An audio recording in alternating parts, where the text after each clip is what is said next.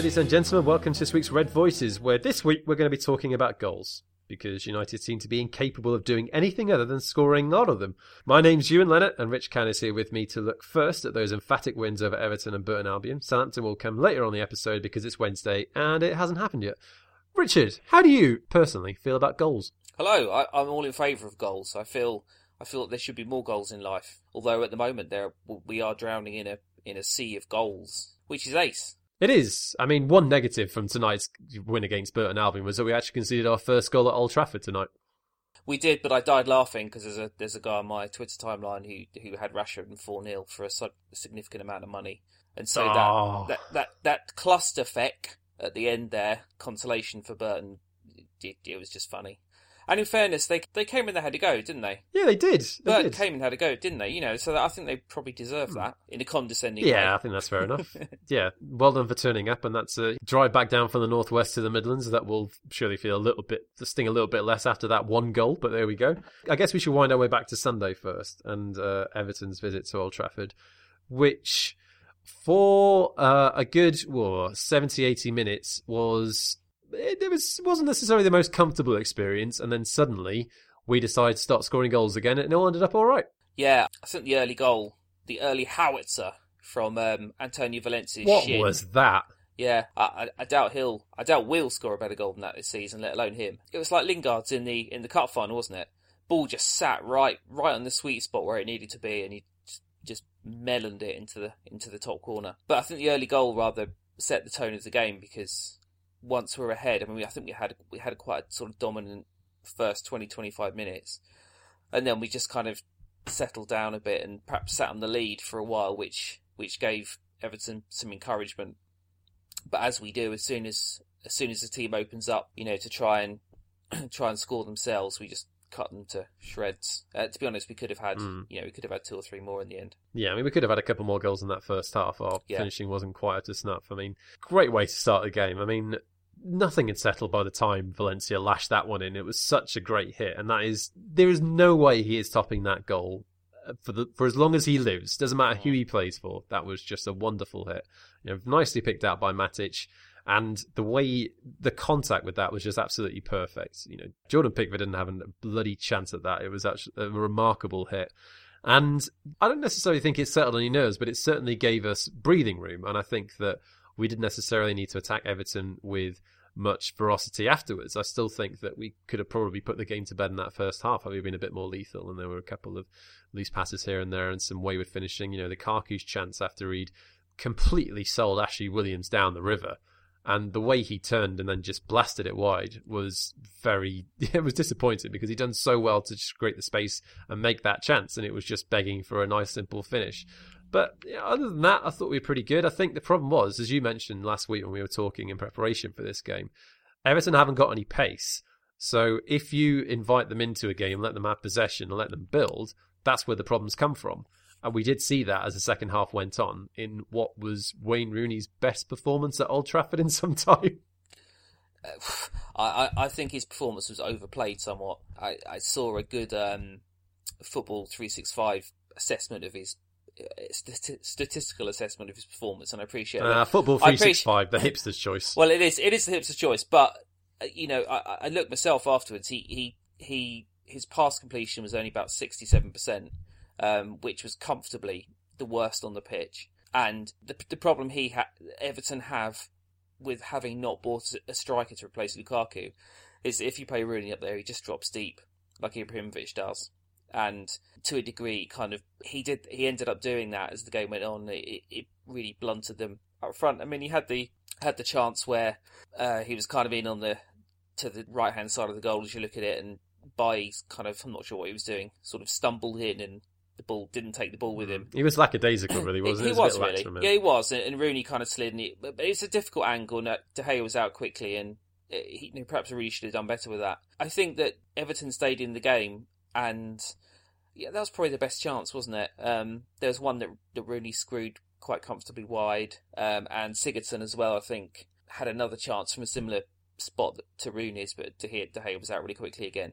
I think Everton's performance was rather overplayed by the fact that United just seemed to be coasting from about half an hour until until the last 17 minutes. And again, Rooney's performance was overplayed for me, and I think it was always going to be because it, you know, it was kind of the um, the perfect media narrative, wasn't it, for um, for Rooney to go back to Old Trafford with United and put in a stunning performance. And you're listening to the uh, listen to the commentary, and everything Rooney did was, you know, overpraised. And I think Everton were just very, very average, to be honest. And and United really kind of upped the tempo when they needed to, and essentially just put them away in the end. Exactly. I mean, I think it's it was very similar to the Swansea game in that sense, in the sense that we got that goal in the first half, and then we didn't necessarily apply ourselves to the latter stages of the game. And then when those chances came and the space was opened up, we just ripped them apart, you know. And I wouldn't give all of the praise to Jesse Lingard, but I think that substitution definitely helped. You know, Lingard's freshness and his pace and his uh, you know desire to run at people is so useful in these situations, especially because often when he comes on the Premier League, he's coming on late, and that is often against tired defenses, and that definitely helps. And I think that again, as you saw there, it was all about preying on those mistakes when they happened. You know, we didn't necessarily create too much in the second half. The narrative that was building up, seemingly from people when uh, on Twitter when I was watching the game, was that this was harking back to last season where we would have the lead and then we would sit back and be complacent and then give the game away. But that doesn't seem to be the way that Mourinho United are playing it at the minute. You know, that a large part of that has got to be the fact that we've got a very intelligent mobile striker in Lukaku who is live to everything that's going on around him. You know, he picked off that ball from Williams after the short pass, ran at the defence, and very cleverly slot through for Mkhitaryan, and that was game over, 2 0. And, you know, United weren't done by then. But that was that was it, you know, and it was just being live to those sort of situations, and the fact that United are so lethal when they're in front of goal at the minute is is just brilliant to see. You know, we haven't seen United be this lethal in so long, consistently. I would say for God, I can't even think back to the time when we were just this good to watch going forward. And I've got to admit, it, it was just speaking of the Lukaku, absolute hilarity at him hitting that free kick into the wall yeah. just towards the end of the game. Everton fans who were giving him some proper abuse and some stick for his move. And then a couple of seconds later, Matic hits the ball across. I think it got deflected by Lingard, and Lukaku blasts it home into the net and cups his ear towards the away end. Mm. You know, lots of gosh, this is who this is who Lukaku really is. This is what this man is. I'm just thinking that man scored an absolute truckload of goals for you. He's moved to a bigger club. You've given him abuse for the entirety of the game, and he gives some back. I absolutely loved that moment. It was brilliant to watch. Yeah, I don't think you can underplay the importance of uh, Lukaku to the way we're playing this season and the difference in the contributions of other players as well. We've gone from having a centre forward who drops deep, who slows things down, and to one who plays on the shoulder of the defenders. He's got pace, he's got strength, he's got a much cleverer footballing brain than we've, you know, than he's often given credit for. He makes really intelligent runs across the line and also behind defences. And what that does is, whereas last season that the, the game was compressed into a much smaller area of the pitch, defences have to sit deeper with him, which um, apart from the threat he, he offers himself, gives a great deal more space for the three um, the three attacking midfielders behind him. And I think we've we've seen them all benefit from that. Mkhitaryan, um, Martial, and Rashford particularly. But I think you know Mata's had a very very decent start to the season.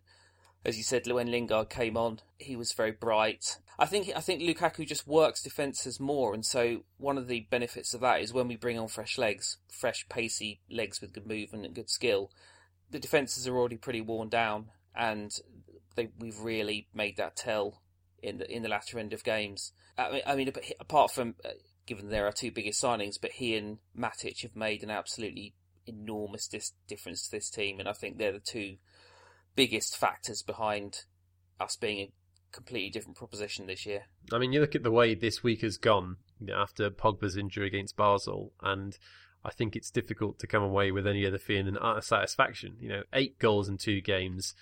We put both Everton and Burton away in lethal fashion. You know, we could be feeling very different things after our trip to St Mary's on Saturday, but so far the reaction has been positive. Partly because an axis of Matic and Fellaini is not necessarily the most creative we might start to feel the pinch in later games when we are struggling to break teams down, and I guess uh, especially against defenses that are far more solid than the ones that we played this week. So it'll be interesting to see how that develops because there's a part of me that still thinks that the most natural replacement that we have, and obviously not like for like that you would put in for Herrera alongside Matic, is Herrera, not Fellaini, because I, I think there's a way that can work, but I don't think that can be the de facto starting midfield duo for the next couple of months, depending on how Pogba's out for. But you know, again, it's you can't really argue with the results. You know, four 0 against Everton flattered us to a certain extent. You know, we did create a fair amount of chances in that first half, but at the same time, I think Everton would have just cause to feel somewhat hard done by by the scoreline because they did try in the second half. But I think it's a real testament to how great United are in front of goal and how focused in they are on making sure they finish their chances. That again, you know, United were able to prey on Everton so well. And to be fair, let's move on to uh, actually, there's still one more goal to talk about. Anthony Martial with another great penalty. Uh, picked the ball up. Uh, Morgan Schneiderlin not even complaining one bit about the handball that led up in the in the actual challenge for that, and then slotted home four 0 and that leaves us uh, equal on points and goals uh, with City, and we are second purely on the virtue that C comes before you in the alphabet. Yeah, I think we should discuss the uh, the little bit of skill which which magically dematerialised the ball on the, on the left hand side of two Everton defenders and rematerialised it on the other side. Um, I've watched the video back of that little of Martial's bit of skill leading up to the the uh, penalty, and I still can't work out what he did.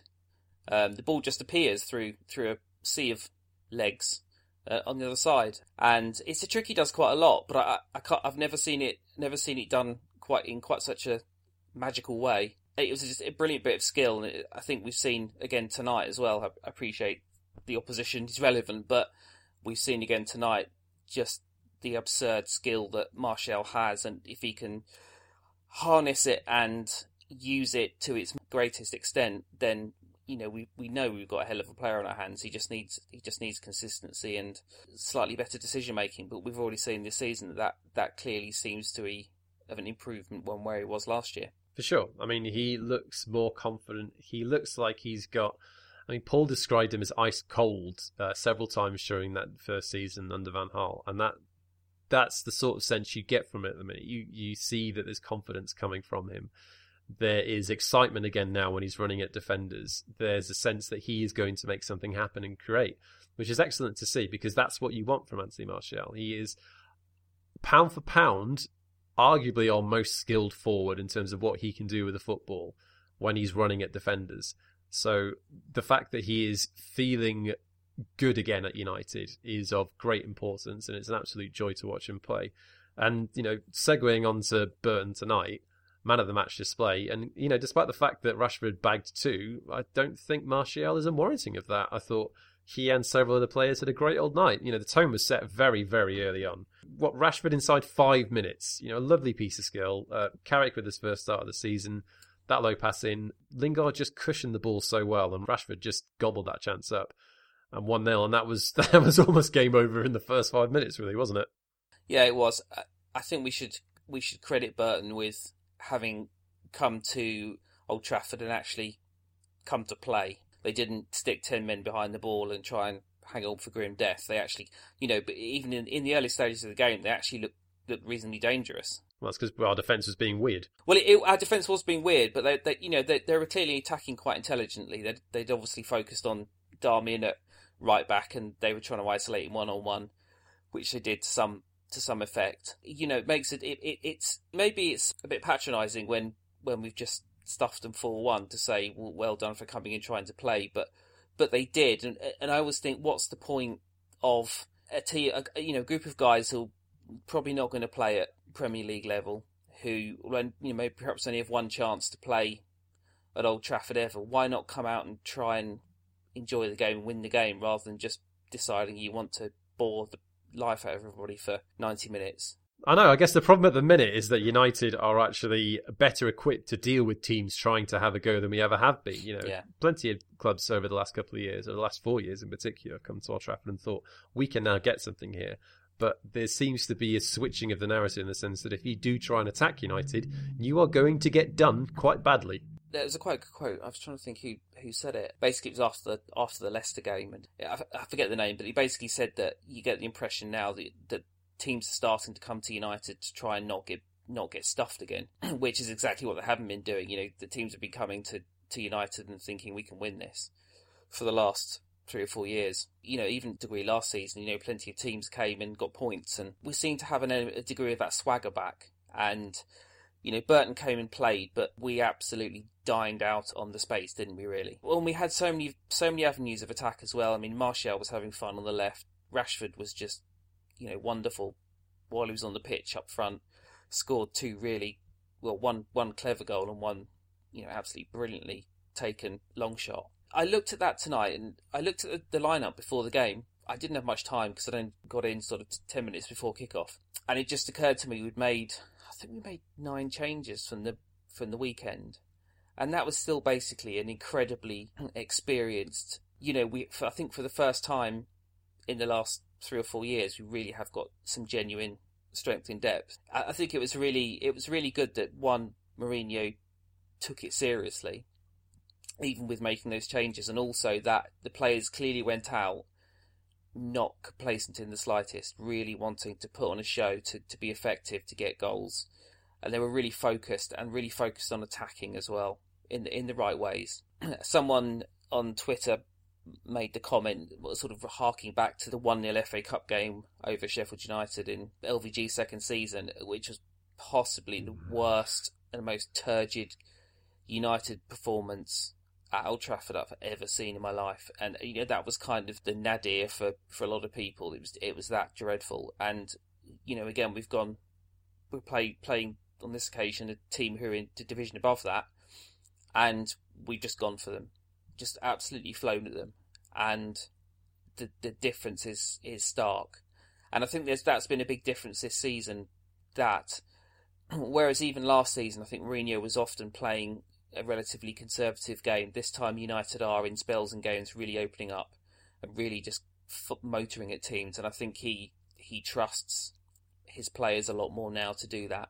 And it's just such a it's such a delight after four pretty bang mediocre Premier League years to actually see United going out and taking some teams apart and scoring quite a lot of goals in these first few games. I think it's worth saying that I don't mm. think our opposition, barring Real Madrid have been anything special this season. I think all of the Premier League sides we've played are in the bottom half of the table at the moment. And obviously, Basel and Burton are no great shakes, but the difference being last season we'd have struggled to break those teams down.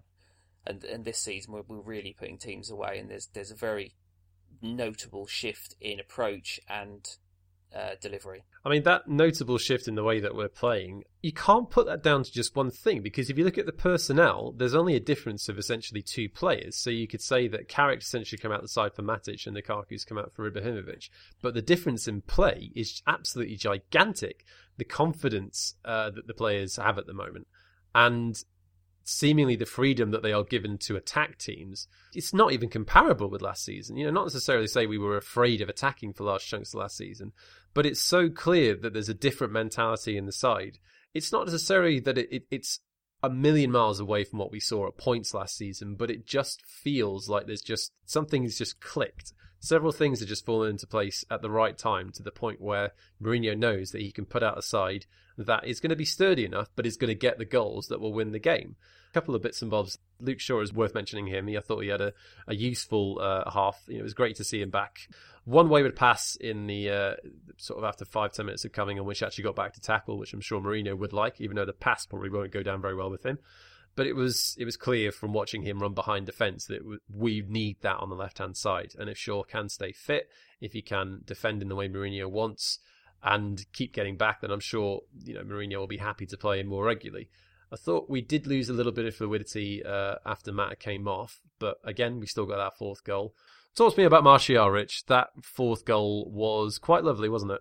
And he'd been threatening that all night it's long. It's a shame that he, about two or three minutes earlier, he uh, pulled off an absolutely beautiful move where he ran at the defence and he sort of faked to go outside and then mm. dragged the ball back inside, sent two defenders the wrong way. He was clean through on goal in a similar position to where he was when he scored his uh, first goal against Liverpool but the keeper just got down to save it. I shouted "enemy of football" at my TV screen. he was he was an enemy of football, but then you know Rashford set him up beautifully, and he, it was a really neat finish when he through on goal, um, which he really really deserved. And you could see that he's in the way he celebrates. I mean, people have talked about him being, you know, quite ice cold. For all of his goals this season, you can see when he celebrates that he's. I think he's far happier and far more overjoyed to play his game and to score goals this season than he looked at times last season. And you know, we can try and attribute things to that. Whatever, it just wasn't happening particularly for him last year. And I think aside from aside from Lukaku and Matic, the other biggest factor for United this year has been the development of uh, Rashford and Martial. And I mean, particularly particularly when they're becoming substitutes, but they're doing far more damage when they're starting games as well, making far more intelligent decisions, and they just look far more confident, and their skills, their ability just seems to develop slightly. Well, no, not slightly, quite a lot of last year. I mean, there was a lot of talk of, of Rashford uh, sort of bulking up physically as well, and you could see that he's added a certain degree of strength and physicality to his game as well. And those two have just come on so well, and we're, you know they're they're causing such a danger. I think someone someone was saying that Rashford's started four games this season and he's got four goals and two assists from from his appearances this season so far. You know, everybody seems to be getting numbers. Hashtag numbers. You know, long may it continue. I think things get a, a lot harder for us after Palace at home, um, after the Southampton game, and then we've got a run which has got Liverpool and Benfica and Spurs, Benfica again and Chelsea. You know that that'll be a real test of where we've got to. But I think we can go into those games uh, hugely more confident than we would have done at any stage of last season you've definitely hit the nail on the head there in the sense that we've got a very difficult run of fixtures coming up after this next international break. You know, we've got Southampton on Saturday, followed by CSKA on Wednesday, and then uh, Palace at home before the next break, uh, a week on Saturday. And then that run that we've got when we come back after international duty is not necessarily the most easy to navigate. You know, Liverpool are struggling at the moment.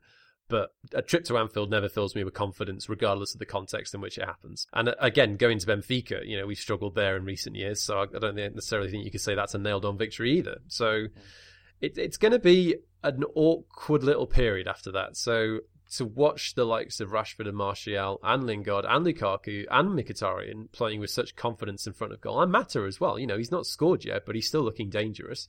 Very nearly scored with a great move early on tonight, but hit the post it gives us so much confidence considering that we have lost a big creative force in Pogba. There's no real sense from when he's actually going to return. But at the minute, it, you've mitigated that worry because we are simply creating so much and scoring so much without him. I'm not saying that can go on forever, and I certainly do think this is this run is going to stop at some point. We are going to stop banging in the goals in the next couple of months against you know these, this sort of level of opposition, and things are going to get more difficult. We are going to start playing more difficult teams, and we are going to have to deal with that as best we can. And whether that's playing a four-three-three or sticking with a reliable pair in the centre like Matic and Herrera, I don't know. But it is going to change, and we are going to have to try and cope with that as best as possible. But you know, regardless of that, when you've got Rashford pinging in goals like that second one, the shot on that didn't even hit the ground before it went in the net. An absolutely brilliant strike the fact that we've got these kids at the minute who are capable of scoring goals seemingly for fun against this level of opposition. All right, yeah, you're right in the sense that we haven't played a really exceptional team so far this season, apart from Real Madrid, and even they've had a bit of a awkward start in La Liga. The fact that they're doing it at all is fantastic, and the fact that Mourinho, for all you know, the criticism about him not playing youth, he is giving them confidence and he is giving them minutes and he's letting them play. And they are loving it. And it is an absolute joy to watch them play like this. It's so much fun. I think if you look back at Mourinho's career you can say that he hasn't played youth for the sake of playing youth. He's not had this overriding desire as someone say like LVG perhaps, and you could say Klopp now as well, who really feels a responsibility or seems to feel a responsibility to give opportunities to young players and to see if they can develop and take take those chances. Mourinho doesn't really seem to behave like that, but you could argue that he wins, and winning has always been his overriding mentality, and that's why he's been so elite at what he's done. But if you look through his career, the few young players that he has played, particularly kind of academy grown players at different at his various clubs, they've been exceptional talents. And if he's got a talent of that quality, of the quality of a Rashford, or the quality of a, a Martial when he's focusing, then he will play those players. He'll start them because he trusts them. You know, he trusts he trusts in talent. I don't think he's necessarily one who just eschews the virtues of hard work. you know, a player needs to be good enough. And if they're not, he won't play them. If they are, he will play them whatever age they are. And we've certainly seen that with Rashford and, and we are with, with Martial this season. Um, and it's nice that he's getting someone like McTominay involved. I wonder if bringing him into the squad and you know, playing him a bit tonight as well was almost a message to Andreas Pereira saying, you know, Pogba's got injured and, you know, you could have been in around the first team this season, but you chose to leave. Only time will tell what the right call was for player and manager on that one. You know, he's getting games at Valencia, or hopefully he will be getting games at Valencia every week. There's always an ulterior motive with everything Mourinho does or says, and it would it wouldn't surprise me if he was delivering little subtle messages to Andreas Pereira saying, you know, you could have been you could have been here and and playing. But I, I you know, from Pereira's perspective, he if he goes on and has a great season for Valencia, then more full Mourinho. If he doesn't then play him after that, it'll be somebody else's gain. So you know, as I say, only only the future will tell who's made the right decision there. But you you can see again tonight. You can see why Mourinho's won the League Cup more times. Well, he's won it. He's won it four times. And I don't think any of the other Premier League managers have ever won it between them because he's he plays strong teams. He doesn't put out kids for the sake of putting out kids. It was a strong team tonight, but he's also also put sent out the message to the other young players that if you know look at look at McTominay, you know he's he's he's worked hard. He's impressed me and he's and he's got he's in the squads and he's now playing some minutes, and that could be you too. So it's a perfect situation for for him to do that. He could, he, you know, those the younger players will now be thinking, well, you know, that I, I want to be that, I want to be McTominay, and working hard from here. So I think I think all round it was a, a very good night's work tonight. Yeah, I mean, the draws just come out as well. We're going to be playing Swansea uh, towards the end of October away, so looking a bit more solid than they were than we played them at the Liberty a couple of weeks ago. So that's not necessarily going to be a pushover, but that would be a game as well that you'd expect that Mourinho would rather bring the fringe members of the squad into play as opposed to, you know, dropping Matic and Lukaku and De Gea into there. So we'll see how that pans out. But I think you're right in terms of what you're saying about McTominay. I think he's almost taken up the Andreas Pereira role to a certain extent of being just on the periphery of the squad. And I think that could evolve depend on how well he applies himself going forward. You know, there's going to be more chances for him for sure. I thought he did quite well tonight as well. Anyway, Rich, before uh, we dust off this first half, prediction for Saturday against Southampton. Let's see how close you are in three days' time. Oh, they've been so inconsistent this season. It's difficult to know what we're going to get, and that Stoke game has slightly unnerved me away from home. I think we can scrape a two-one win there. What about you? 2 1, I'm going to go with. I think it's about time we conceded another Premier League goal, to be honest. It's not happened for a little while. Kev, it's Saturday night, and I literally have nothing better than to talk to you about the United's 1 0 win over Southampton. How does that make you feel? Oh, mate, you know, I'm, I'm honoured. I'm touched. Uh, you know, you just make me feel like the most special guy, a boy in the world. Yeah, I mean, I, I, was halfway through that sentence and I thought, this sounds really terrible. I don't feel like that. I take it back. Kev, 1 0 win over Southampton. A quite uncomfortable afternoon's work, but one we just about got through. Yeah, it was one of them, wasn't it? It's just uh, every. I'm not saying that this will be a title winning campaign, but every title winning campaign has games like that where it's an absolute slog and it's not very pretty and you don't play particularly well and the moments where it's balanced on a knife edge and it could have all went out the window, but when the final whistle blows, you feel like you've worked hard for the result that you've got, and I think uh, that's what happened today. You'll get games like that. You'll get games where you don't play particularly well, but you, you eke out a result, especially under Mourinho. So uh, I think it'll be as important as any of the four 0 wins when we when we look back on it. And well, we now sixteen points out of eighteen. Can't really complain. No, absolutely not. You know, it was a the very definition of a hard fought win. I don't think United played anywhere near their capability today. You know, I think there was a definite dropping off in the second half, and that was compounded by the fact that Southampton really did push us quite hard after the break. I think it was pretty evenly matched in the first half. You know, the United started without looking too shaky. You know, made a couple of decent chances, seemed to be some options on the break, and we looked cohesive in attack. It was, you know, we weren't pushing and pressing in an incredibly hard fashion, but I don't think the goal uh, was unwarranted. Lovely cross from Ashley Young as well, too, wasn't it? Yeah, it was lovely. It was um that's what Lukaku brings. I mean, his movement for that chance was incredibly intelligent and, and it was it's symptomatic of the kind of striker that he is. I mean, when we spoke to Greg Johnson a couple of weeks back on the pod, he talked about how Lukaku is essentially like a big six foot poacher, and he, it's almost like because of his physical characteristics and just everything else that has been talked about in length, um, he often gets mischaracterized. He is a poacher, more akin to someone like Pippo Inzaghi than somebody like Drogba. Now, that's probably speaking in kind of exaggerated terms, but I think what you saw in his goal today was the intelligence of movement from uh, that type of player to be in the right place at the right time and then to be alive to the chance when it fell. Completely outmuscled Hoda as well. You know, it was he did very well to create the space for himself. And, you know, once again, we've seen that a couple of times now. The initial shot gets saved, but Lukaku's wise to the rebound and then snaffles it home. Yeah, yeah. Nice to be ahead. Um, yeah, and again, looked like he very much enjoyed that goal, which is always wonderful to see. And we held on to that uh, through to the first half. You know, there wasn't necessarily too much to speak about for the rest of it. There was Rashford's free kick, which just about went wide, but I think Fraser Forster just about had it covered. But it was really after the break that things started to get a lot tighter, and United just. I don't necessarily think they stopped playing, but it just seemed like any sort of sense of cohesion just seemed to go, you know, and especially in that first sort of 15, 20 minutes. Our passing was lax. We were just punting the ball clear every time we got possession back. And Southampton just kept coming in waves. You know, our, our possession stats for the second half were pretty terrible. And I guess the only other counter to that is that pound for pound, you'd still argue that United, with those two chances, probably had the better of it in terms of goal scoring opportunities, despite the fact that Southampton really were pushing for that equaliser, and it wouldn't really have done them much of, you know, it wouldn't have been, we wouldn't have been hard done by had they actually ended up drawing in the end. No, well, there was that one chance when uh, Fellaini pretty much headed it off the line, didn't he? And uh, yeah, I think it, it was yeah. very evident that we missed Pogba. We missed somebody in the centre of the park that was going to put their foot on the ball and retain possession and, and play it calmly. I mean, it was for whatever reason, you know, we had had a certain amount of control throughout the game, but as it got into the kind of final third of the, the of the game, it, Southampton were turning up the pressure, and and it didn't look like it was something that we were going to be able to get over or get past or, or deal with unless some changes were made. And, and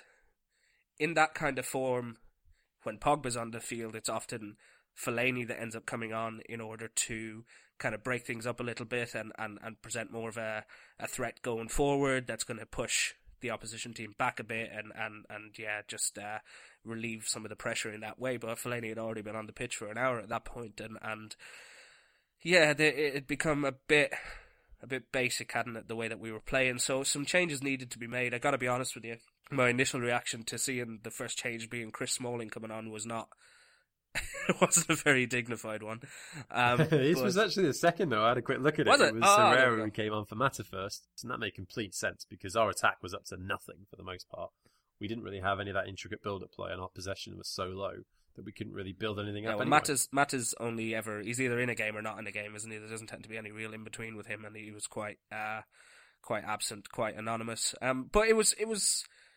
I mean, it's one of those things that you kind of go the ends justify the means. Mourinho obviously felt that we were more in a position to switch to five at the back and, and firm it up and, and, and hold on to the um, and to the position that we had and start to shut Southampton down a bit. He probably he obviously meant that, felt that we were in a better position to do that than to make an assertive change like bring on Martial or something like that and, and try and get a second goal. He obviously felt that Southampton were threatening enough, and there was enough uh, enough times when someone like Phil Jones had to put a last ditch challenge in and, and things like that. They were they were opening us up, so it was well. I mean, obviously, given the result, it was the best thing to do at the time, even if it wasn't the prettiest. I guess it's quite funny in a sense because we have spent quite a lot of time this season playing against teams who have sat very deep and, and basically allowed us to pressurise. And that's to a certain extent what we did to Southampton today, wasn't it? You know, Rashford was sat pretty much with Ashley Young down that left flank for large chunks of that second half before he came off. And he didn't really get into the game in an attacking sense after the break. And there's several players, especially you look at Matic and Fellaini, who were again between the two of them, just couldn't get anything going and establish any sort of control in that second half. And the fact that we ended up with what was it, six defenders on the pitch in the end. By the time that the match ended, I mean, it was those two chances, you know, Marie, uh, Lukaku yeah. uh, hitting straight at Forster and uh, Mkhitaryan and Rashford attacked for that three on two. And then Herrera, after a lovely pass from Rashford, slipped through to, from Lukaku. And then I don't know, maybe it was the sun in his eyes. He just hit it over in from inside the penalty area. but those were those were rarest. Yeah, yeah, exactly. I mean, I think even you know that that sort of chance isn't necessarily the easiest one, but you at least expect him to hit the target and force the keeper to make a save as opposed to you know just skimming it over the bar because he had plenty of time and certainly enough space. But it just wasn't happening. So I understand Mourinho's desire at that point to basically try and shut the game out, which is what we did. You know, I think Phil Jones had a very, very good game. You know, there were several instances where he was making great clearances. I thought the funniest one was when, from I think it was a free kick, the most Phil Jones thing ever to make a clearance and to smash into Chris Smalling's head subsequently and required treatment. Which just just said it all, didn't it? I mean, bless him. But apart from that, no, it wasn't a remarkable performance by any stretch. You know, it was a very functional one in its end it turned out to be. And but at this stage, you know, plenty of people have been saying it this evening. That is a game that we would potentially not have won over the last couple of seasons. So to get through it with three points, considering that there is not, I don't think there's necessarily one chance throughout the entirety of that game that you should say yes, Southampton should 100% definitely have scored that. No absolute sitters for me. Yeah, I mean it's symptomatic of the players that we had available. I know I kind of touched on it already, but yeah, six six defenders on the pitch. I'm not sure the bus was parked, but it certainly pulled into the station by that point. Um, it was encroaching, wasn't it? Yeah, Matic and and uh, and Fellaini, they, they you know they did their best, and, and Matic is better on the ball than people give him credit for. But um, the whole get an early goal and then wait for the other team to open up and then hit them on the break thing only really works if your midfield is able to uh, provide chances and passes and give the ball and get something going with the attackers ahead of it. And and we very much miss Pogba in that sense. I mean, Fellaini is actually in a really good run of form, but his passing is by its very definition conservative. And, and whilst Matic is a little bit more adventurous in his play, neither of them have anything approaching the vision that Pogba has. And we didn't really have a, a natural alternative to him that wasn't playing for Valencia. So it made sense to shut down the game the way that he did, and, and I think that's something we might see a little bit more um, over the next two or three months or however long, goodness me, we're without Pogba, because especially away from home, it might make more sense to close a 1 0 out than to try and you know, put it to bed with a second or third goal. And even with the strongest team ever available to us, this is sometimes just the kind of game Mourinho plays. And it was a judgment call that worked. Evidently. Yeah, I mean, the, the, midfield, the lack of creativity there, it's going to be interesting to see how United juggle that going forward because, as Rich and I sort of spoke about in the first half of the episode, it, we do have a tricky period coming up after the next international break. Difficult games against teams that can attack and who can defend substantially. Well, actually, no, not Liverpool because Lord knows they can't defend to save their lives. so that could be hilarious at Anfield in a couple of weeks. But we'll cross that bridge when we come to it. But still, Matic and Fellaini, it just, I mean, Fellaini in particular, you know, we all wax lyrical about him against Barcelona. He had a great game on that one, but I guess the opponents were quite accommodating in that sense, and Southampton really were not. Yeah, they've had trouble scoring at St Mary's, but they really looked like they could do something today. And we didn't necessarily have much of an outlet there. And that is going to be a bit of a concern in some of these games coming up in terms of how we manage that. But I guess we'll simply, you know, well, we've got, gosh, what is it? Spurs, Liverpool, Benfica, and CSK coming up in the next month or so. So we'll simply see how the midfield is jiggled, I guess. You know, Herrera seems like he's more than capable still of coming in and really performing for us. And there was definitely an increase in our bite after Ander came on, which you'd expect because he's the bitiest player in the world. Yeah. But still, yep, sitting pretty atop of the league. Goal difference took a bit of a hammering because City decided to do a madness earlier on against, God, who was it? Ah, oh, Palace, that was it. And they're coming to Old Trafford next weekend. That'll be a laugh.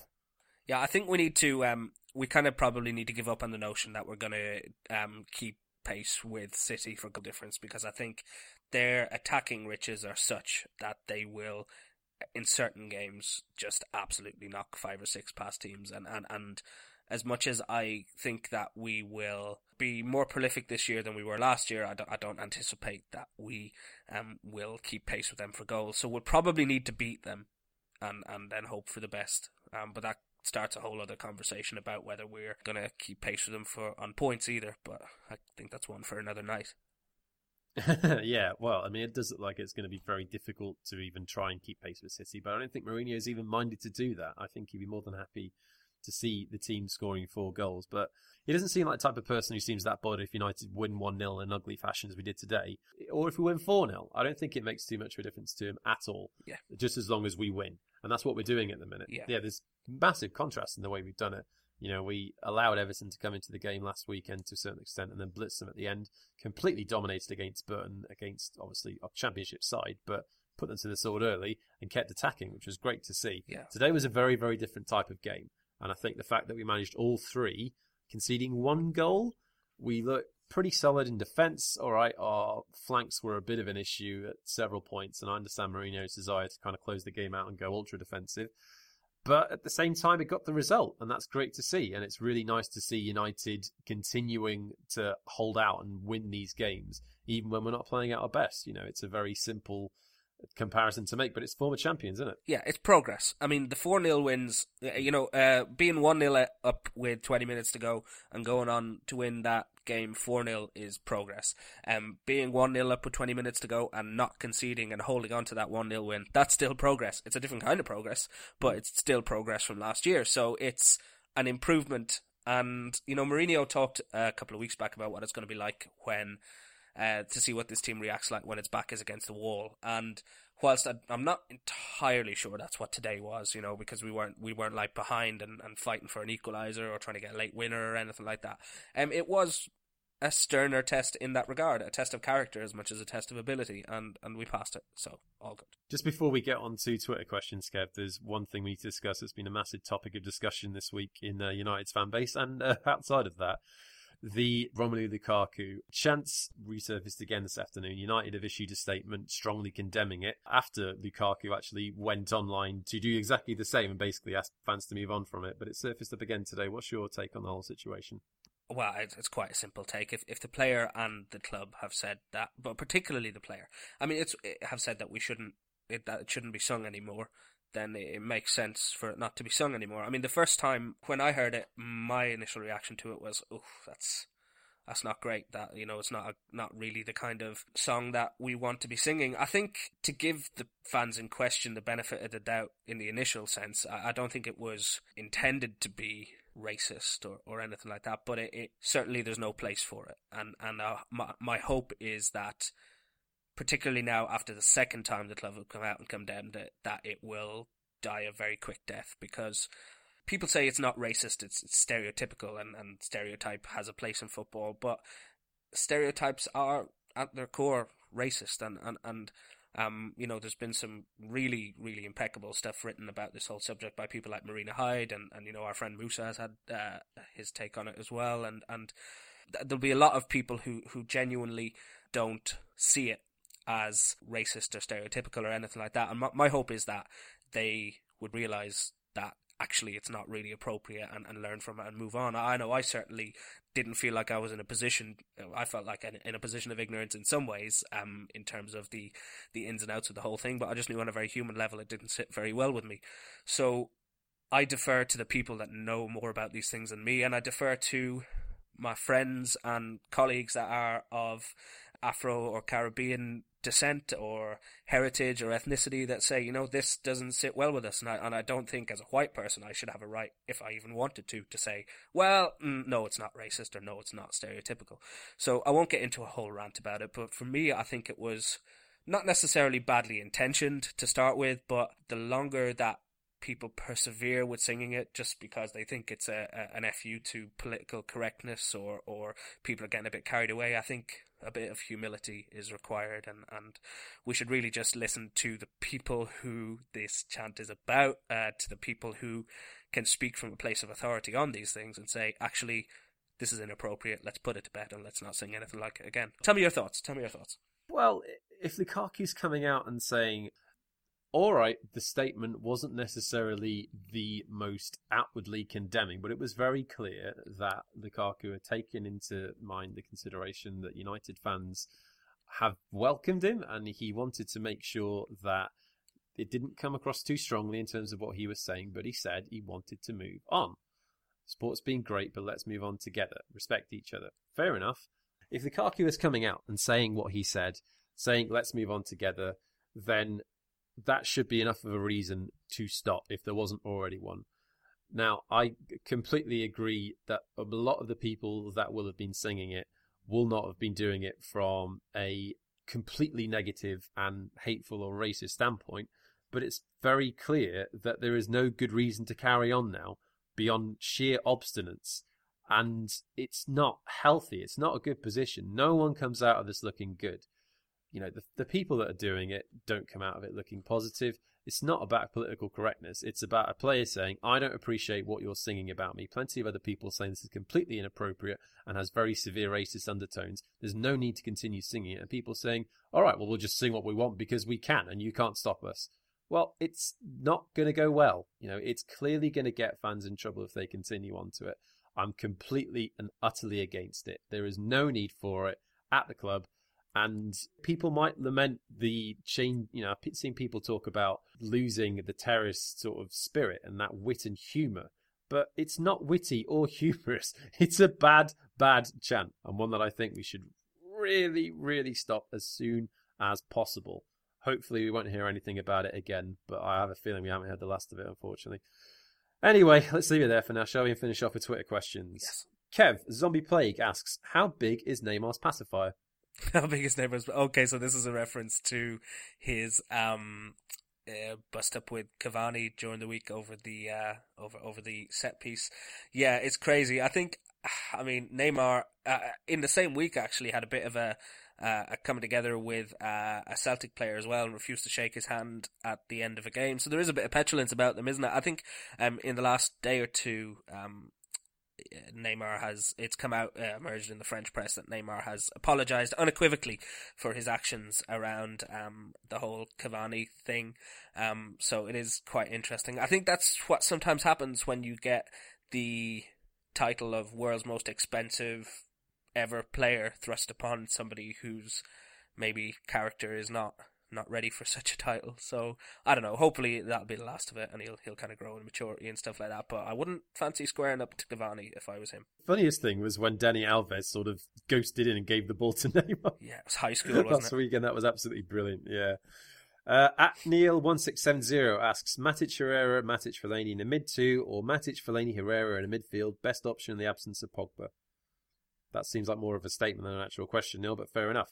Um, my preference is Matic Herrera for most games. I realise that Fellaini definitely has his uses and his presence, and I was absolutely in love with his performance against Basel. But until that performance against Basel is actually more consistent, I don't think that he should be starting every game. I think Fellaini's too good from the bench to be starting. No, his presence and his the way he actually affects games when he comes on is is often well, it has frequently been quite positive. Yeah, I mean Herrera is no Pogba replacement, but he is more assertive on the ball than Fellaini. And yes, you will lose some of the physicality, but ideally you have that there in Matic already. So I would like to see Matic and Herrera make the best of the situation, try the best, play the best football that they can, and Fellaini can be called upon when needed, as he was against Ball, admittedly quite early. But as we've seen him used, arguably when he's been used best is is from the bench to impact games at the right moment. At Sean KDLA asks, what pitch did your squeaky bums get to? F sharp for him. it's a bit of a personal question. He might have to take me out to dinner first. Oh, fair enough. Well, now I know how to get into your good books. Uh, Mighty Mike asks, is it more of us falling back due to tactics, or did Southampton push us back? Uh, I think the latter proved, uh, well, the latter pushed the former, really, didn't it? Southampton started that second half very well, pushed us back, and we didn't necessarily have much of an answer for it. Yeah, I think it, their resurgence came at a time when we weren't really stringing too much together ourselves. It was a scrappy game all around, um, but yeah, it just got a bit reductive, didn't it? And and being the home team and, and us kind of probably waiting for them to open up a little so we could try and catch them on the break. Well, the first thing kind of happened, but the second thing didn't. So it's it's hard to put your finger on exactly why it happened. I think it was just the way the game was going. Fair enough. Richard Can asks, My question is, how ever will you get on without me? Yeah, well, you know, it's just not the same, is it, Rich? We miss you. Where you need to stop having better things to do on a Saturday, mate. He's just out getting pissed. He's out getting pissed. Well, yeah, fair play. That's literally it. I know, literally better than talking to us. I'm fine with it. I'm not going to lie. Eugene One asks, has any player in a United squad in the last, say, ten years been as missed as Pogba was today? Oh, you have a crack at that one. I need to have a think. Oh, blimey. Um, I don't necessarily think it was the lack of creativity in midfield that was the main problem. I think the way that Southampton started that second half caught us on the back foot, and we didn't react to it. You know, we were constantly getting rinsed down both flanks, and it caused Valencia and Young some really big problems. And I don't think it was just Pogba's absence. I thought that everyone kind of retreated back to their shell to a certain extent, and that meant that we put a lot of pressure on our defenders. You know, fair credit to Phil Jones and Eric Bailly around them. I thought they had a pretty good game, but I don't necessarily think many of the players in front of them shone.